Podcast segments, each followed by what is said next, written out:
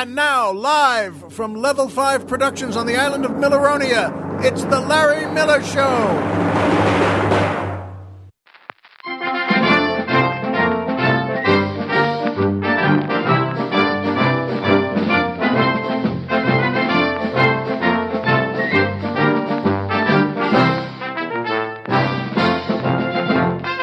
Good evening, Mister and Missus America, and everyone who's ever had too much to drink in Georgia.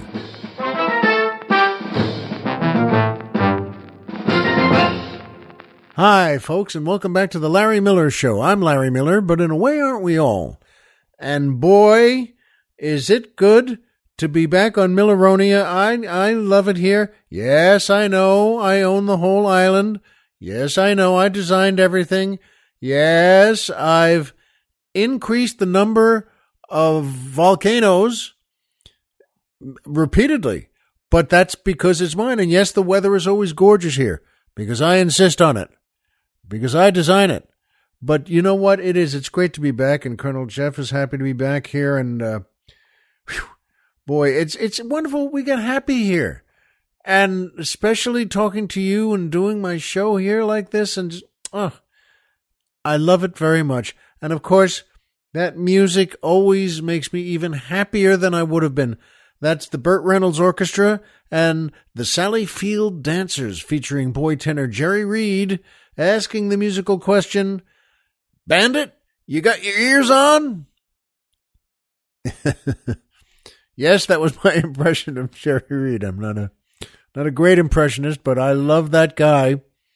And uh, by the way, he does. He still has his ears on. Even though the great Burt Reynolds passed on well, about a week and a half ago, I've been looking forward to saying that. Good for you, Burt. Oh, boy, oh, boy. If uh, And I'm going to be, uh, well, talking about him later. And uh, But it means a lot to say that. Good work, Burt. You were so good. And if there's ever been anyone who had a better mustache above a better smile, I don't know who it is. Well, maybe it was me. I uh, I had a mustache once or twice in my adult life, so maybe it was me. But no, I'm just being silly, of course. It was uh, first and last, always Burt. And by the new Larry Miller store. That's right. It's, oh, I'm so proud of this place because we have such good stuff. And uh, you know what? Buy some. Yeah, there's no... I guess there's no subtler way of saying that. Uh, you know what, though? We have, yes, go to the new Larry Miller store. And to get there, by the way, you could go through a variety of complicated computers and, and iPhones and things like that. But don't. Go to our website, Larry Miller Podcast dot com. Who's on the mountain? Tom Mix.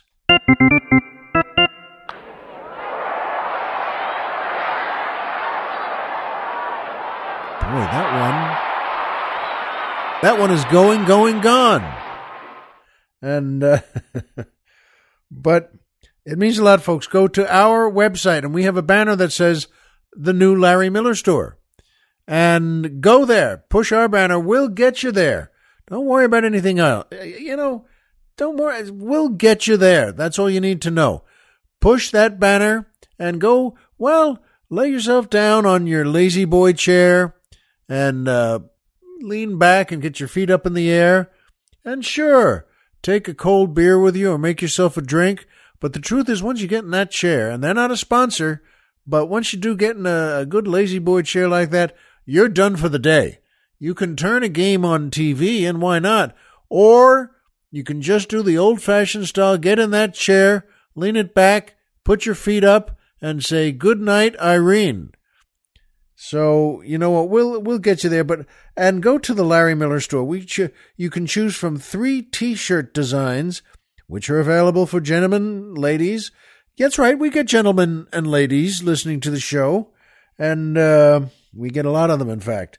And uh, I love our T-shirt designs. One says, keep calm and Larry on, and one says, I survived volcano number two, and all I got was this lousy T-shirt, which is really something, by the way, because if you can survive volcano number two, and uh, entre nous, I'll just tell you the truth, no one has, no one uh, does. That's a, that's a, that volcano is tough as nails, and uh, nails wouldn't even stay nails in that volca- volcano. But you know what? Do that, and uh, well, we have great T-shirt designs, and we have oh. lots of things to offer, and uh, it means a lot to me and to Colonel Jeff, and so go there and pick up something nice. And uh, you know what? That brings me to my favorite part of the show, the joke of the week. And this is a good one, too. The uh, Colonel likes this one, and so do I. Uh, fella walks into a bar and says to the bartender, and comes bartender comes over and says, what'll it be? And the guy says, let me have a beer. And uh, the bartender says, uh, all right, that's that'll be five bucks. And the guy takes twenty quarters out of his pocket and throws them behind the bar. And you know how behind a bar, well, it's, they land on the floor. There's always ooh gooey muck and stuff. There's a you know, something to stand on for the bartender that's made of wood about two, three inches over the floor. But, boy, these quarters, those twenty quarters get everywhere, and the bartender kind of, uh, but all right. And he pours the guy a draft beer and sets it down there, and the guy knocks it back and leaves. The next night, same guy comes back in. Bartender recognizes him, of course, and uh, walks over, and the guy says, let me have a beer. And the bartender says again, that'll be five bucks. And the guy again takes twenty quarters out of his other pocket and same thing, throws them behind the bar. And they land again in the puddle of this and that and, and all the stuff on a bar floor behind the bar. And the bartender, same thing, just, uh, just another buddy, just, he pours the guy a beer, sets it down, and the guy knocks it back again, and leaves. The third night, the guy comes in again. Bartender walks over again, and he's uh, he's not happy to see this. And but he says, oh, what'll it be? Give me a beer. And bartender says, that'll be five bucks. And this time, the guy takes a ten dollar bill out of his pocket and just lays it on the bar. And the bartender says, "Oh well, I, I got him now." And he t- and he takes the uh, and he takes that that, that ten dollar bill and uh, puts the ten dollar bill in the register, and then takes out of a little drawer that he had set up next to the register twenty quarters that this guy had thrown on the floor, and he takes those quarters, throws them at the guy, and says, "There. There's your change." And the guy says to him, you know what? I think I'll have another beer. We like that one, and I hope you do too. And uh, as always, if you like it, pass it on. Keep it going. Tell a friend or a loved one or a family member, anything, guy you knew from school, it doesn't matter. Just keep it going. There's nothing better than a good laugh. And that brings me to my second favorite part of the show, the Poetry Corner.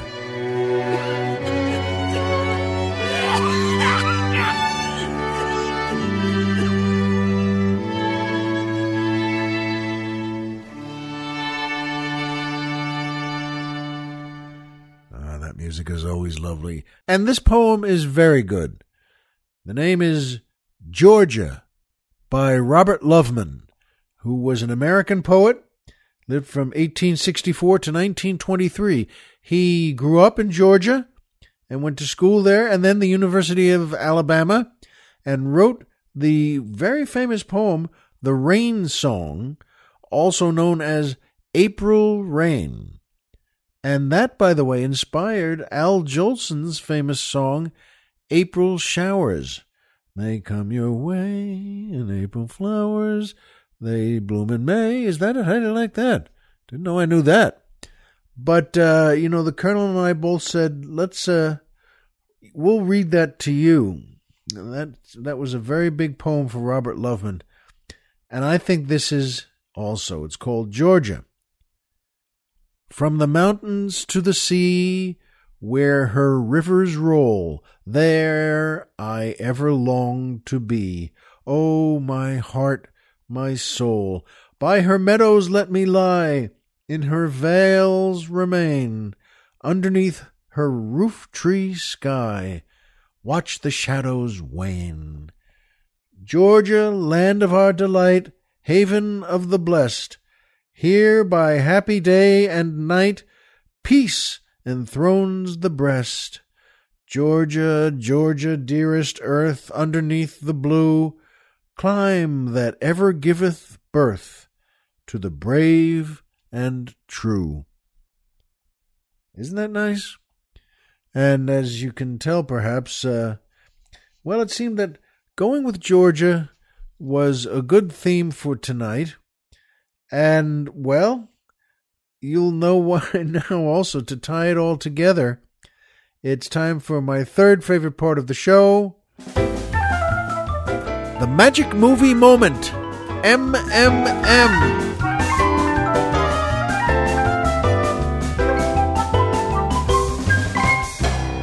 This is a terrific movie. I've always liked this a lot, and so does The Colonel, and I hope so do you. It's Smokey and the Bandit from nineteen seventy-seven. Speaking of the great Burt Reynolds, this is directed by Hal Needham, which is his first movie he directed. He was a very well-known and famous stuntman, and he and Burt were friends, good friends. And this is, of course, starring Burt Reynolds, Sally Field, Jerry Reed, Jackie Gleason, Mike Henry, Pat McCormick, and Paul Williams as Big Enos and Little Enos. Their last name was Burdette. And I knew Pat, God bless him, boy, you know, what a cast that movie had. That movie is so good, it keeps getting better every time I've seen it, and I mean, I see that thing, it's got to be four or five times a year, and it's on cable a lot, but Smokey and the Bandit, yes, there were a couple ones after that, the uh, Smokey and the Bandit two and Smokey and the Bandit three. I'm not sure I've seen the third one, and I like all those folks, and uh, I'm not sure I cared as much for Smokey and the Bandit two, but Smokey and the Bandit is a great movie, and there's so much to say, and the magic movie moment for me tonight is, uh, well, of course, just with Burt Reynolds passing, Sally Field is one of the best actresses our country has ever produced. I love her work, and, by the way, she's gorgeous. I mean, she's just so beautiful and so cool and and hot, and th- this is the movie they met on. Burt and Sally met on Smokey and the Bandit, and then they started going out, and then they fell in love. And boy, oh boy, it shows in the movie. And uh, my magic movie moment for tonight is that as part of getting to know each other in that great Trans Am, boy, oh boy, that sold through the roof after this movie came out. No surprise there. And uh, as Burt and Sally got to know each other, and uh, in that car there, well, you know, he talks to her and she says to him finally, do you ever take that hat off, you know, as, as they're getting to know each other? And by the way, this whole movie was really ad-libbed. Hal Needham wrote the script on a legal pad, and he and Burt were very good friends, and uh, but Burt decided, you know what, let's just let's just get on the set and make this movie. And that's Burt called Sally up to accept it. He said, you know what, come along with us on this. It's going to be great, and uh, we'll say what's on our minds, and we'll ad-lib a lot. And uh, she liked it because also the folks at, you know, show business is so weird. The, all the folks at Universal didn't think she was attractive enough, and they kind of, you know, hemmed and hawed. I don't know about her, which is another one of those show business moments to me. If you want to say, okay, so you're all crazy. Uh, have you lost your minds? Because she's, you know, as beautiful as anyone has ever been. and as cool and as next doorish and as funny and interesting and someone you just want to stare at the whole time. And that's, boy, that's meant as a compliment too. And when uh, he she says to him in the car, "Do you ever take your hat off?" And uh, he says, "Only for one thing." Which, by the way, is a pretty cool thing to say too. Only for one thing. Well, it doesn't matter whether you're seven years old or seventy years old. I know what that one thing is. Holy mackerel. And they they don't even follow it up with anything. And a little later in the movie, when they take a break by the side of the road and stretch a little, and she stretches, and she's a dancer in the movie, you know, a Broadway dancer, and she stretches around there, and and at uh, one point they go out and they get to know each other a little bit more there. And you and I are falling for them, falling for each other. Even before they know it, we know it as the audience. And at one point she says to him, I think they're leaning on a fence post, and uh, she looks at him and says, uh, "Want to take your hat off?" And folks, if that's not the most romantic, sexiest thing you've ever heard, it is to me, and it is to Colonel Jeff. And how nicely done in a movie where they don't show anything. I don't even think we ever see them kiss. But she says that and looks at him, and he looks at her. And then, holy mackerel, folks, la- later on in movie terms, well, you figure, I suppose, that's a little later, just a half hour, forty minutes later. And they're back in the car. We don't even see them get back in the car. But they're going to take off again and get back on their mission and roll off the uh, uh, the shoulder there and into the little the little the little valley, the little vale they went, and we see his hat on the antenna of the car on the left side there, and it's just hanging there. And as he turns the car on, vroom, boy, that great Trans Am, and uh, they pull away. His hand just reaches out, takes the hat, and puts it back on his head. And uh, you know what? I think that's just a terrific movie and a great moment from it. If you haven't seen Smokey and the Bandit, see it. You're going to really be glad you did. And by the way, turns out this was Alfred Hitchcock's favorite movie. And in case you don't think it has the depth and the guts to really appeal to a great storyteller, it does. If you haven't seen it, see it. And if you've seen it like me thirty, fifty times, see it again next time it pops up on one of your, well, internet uh, stations or cable T V stations. See it. Whew. Want to take your hat off? I hope you've seen and lived moments like that. But that one works for me like no other. And you know what? I've had a terrific time in Georgia. I've been there many times as a comedian, as a, an actor, and I always liked it there. Uh, you know, in fact, I just remembered that I, I used to work for the Coca-Cola Company. I did uh, I did a show for them in their, they have a, well, a stadium. It's, it's about fifteen thousand people it holds. So it's not like a gigantic football stadium, but yeah, it was a nice place.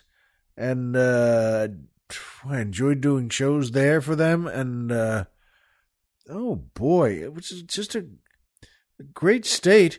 And uh, there, there was a great comedy club there. I worked many times. The Punchline in Atlanta. I worked there many times, in fact. And uh, in fact, I remembered a story I just told the Colonel before, that uh, they were there, Dave and Ron. Ron DeNunzio and, and Dave Montesanto. And uh, boy, we all liked them. All the comics really liked them. They were from Cleveland, and they really knew how to open a club and keep it running. And uh, they would go out. They could go out six nights a week, and they did. And I mean, they'd go out. And they, would, they could drink some. They knew places to go, and I went with them many times. And uh, this one night at the club, by the way, uh, d- during the show or before the show, uh, they mentioned to me, hey, we have so-and-so is coming by who was a big drug dealer in the whole area there in the Southeast, but he was uh, a Coke dealer. And uh, he, they said to me, so just to let you know, he's coming here, he's watching the show. And that, that was from just on the other side of their office on the second floor. There was a, a balcony area with two or three tables set up. No one else ever sat there, just, well, friends of theirs or uh, family or folks like that. And uh, so I, they said, we just wanted to let you know. And uh, I said, well, thanks, you know, because they didn't want me to, well, say something that would get me killed. But, I mean, they uh, that was fine. And after the show, one of the uh, managers came by to me and said, uh, go up to their office. Uh, the guy wants to meet you. And, okay, all right, well. So I did. I went up there, and uh, he was he was uh, thin and wiry, tough-looking. And I guess no surprise there, huh? And he, was, uh, he had good clothes on. And uh, he was there with a uh, couple of young women, and they had good clothes on too, though. Probably not for long, but I mean, they. And he said to me, and he didn't, interesting, he said he wanted to say, very good, very good. And he nodded to me. And we didn't shake hands. I remember that struck me. He didn't hold his hand out. This is not the type of guy who ever wants to be held or touched by anyone he doesn't know. And uh, he said, uh, he motioned, come here. And uh, this was in their office behind those uh, those uh, balcony seats there. And he took out a little mirror and put some, opened a little casing and put some cocaine on the mirror there in uh, four or five lines. And uh, I didn't know, but I think those are pretty big lines. And uh, he said to me, very good tonight. And he held his hand out and gestured to the cocaine there. And he had a tube uh, to, and that he held out to me. And I said, uh, oh, thank you. I can't. I, can't. I don't, uh, but thank you. Thank you very much. Folks, he was thunderstruck. I don't know if a guy like this ever gets thunderstruck, but I mean... When I said, no, thanks, and uh, he looked at me, what human being, he was wondering, on earth would ever say no to that? Well, he was looking at one, and he said, uh, no. And I said, well, yeah, thank you, Ian, but I can't, I, can't, I don't, uh, thank you, and uh, thank you very much, though. And he looked at me now, and after about four or five seconds of silence, he said, "You're Jesus Christ." And he had a little speech impediment there. I don't think anybody would have ever pointed it out to him, but I thought, I thought at the time, you know what? I thought that was one of the funniest things I'd ever heard from a guy, well, who's a pretty prominent, tough guy. And, uh, that was his reaction to me not taking his stuff, his product, and uh, and, and not just saying that, uh, oh, thank you, and then just snorting up a bunch, or and uh, you are Jesus Christ. And that's his only vision of someone who would say no to that. That's that's how... He's saying that's how high and lofty you are to not take this. But you know what? I will never forget that moment. And I used to go with uh, Ron and Dave. Uh, they would go out to all the places in the area. They're in Atlanta. It's a big city. And uh, the, the surrounding areas still in Atlanta have sometimes different town names, but they're part of Atlanta. And... Uh, They uh, one we were there a bunch to this place.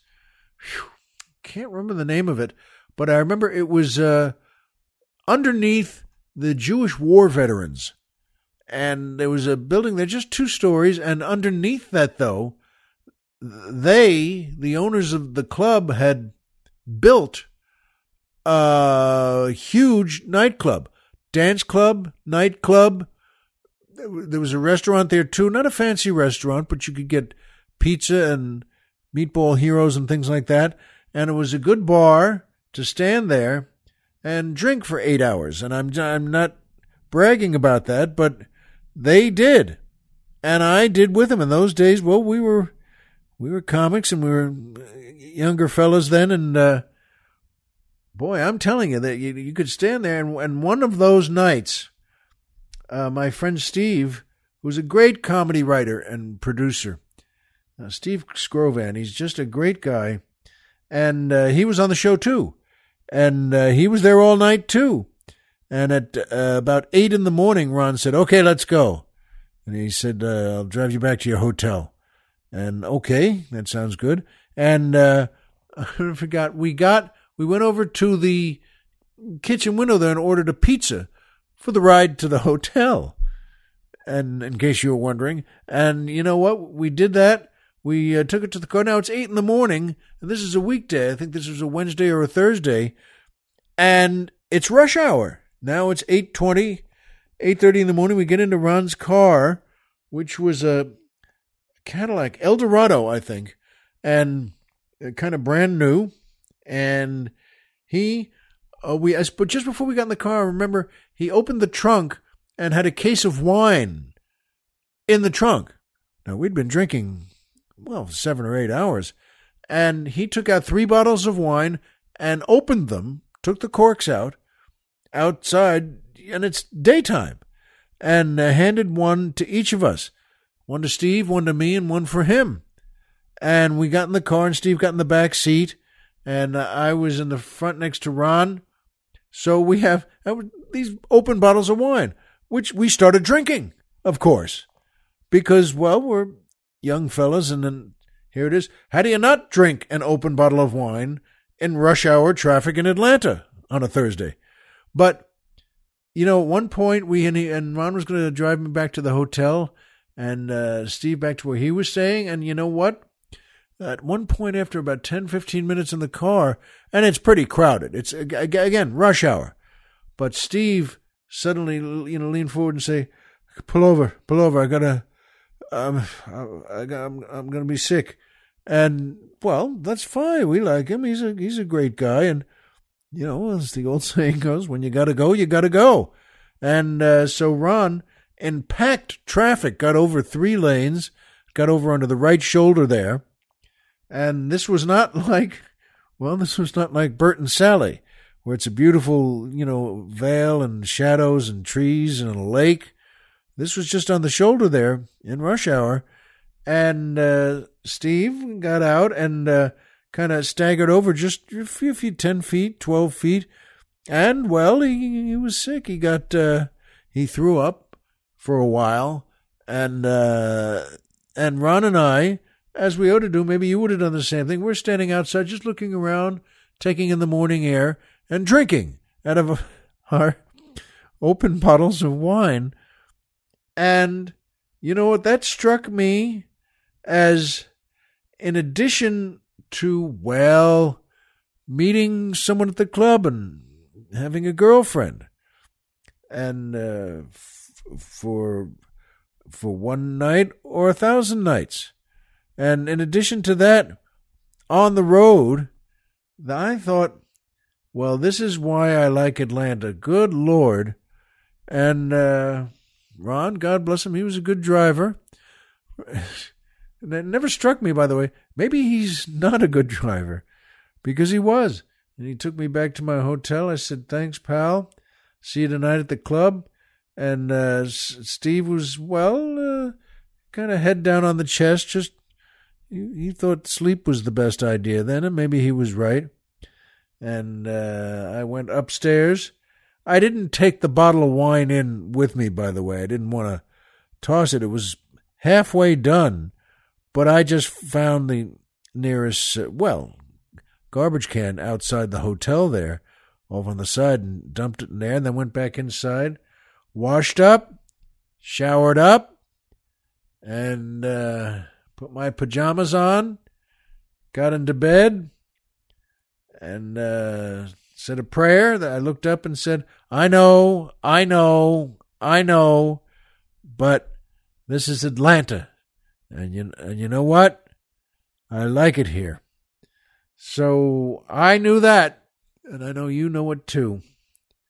You and I know the same things, folks. Homer is Homer, and Pluto is a planet. And take your hat off sometime and put it on the antenna and tell someone you love her. So remember, as always, if you walked out of bed today and had a job to go to and a home to come back to and someone there who cares about you, folks, the game's over and you've won. Be well, and we'll see you here next time.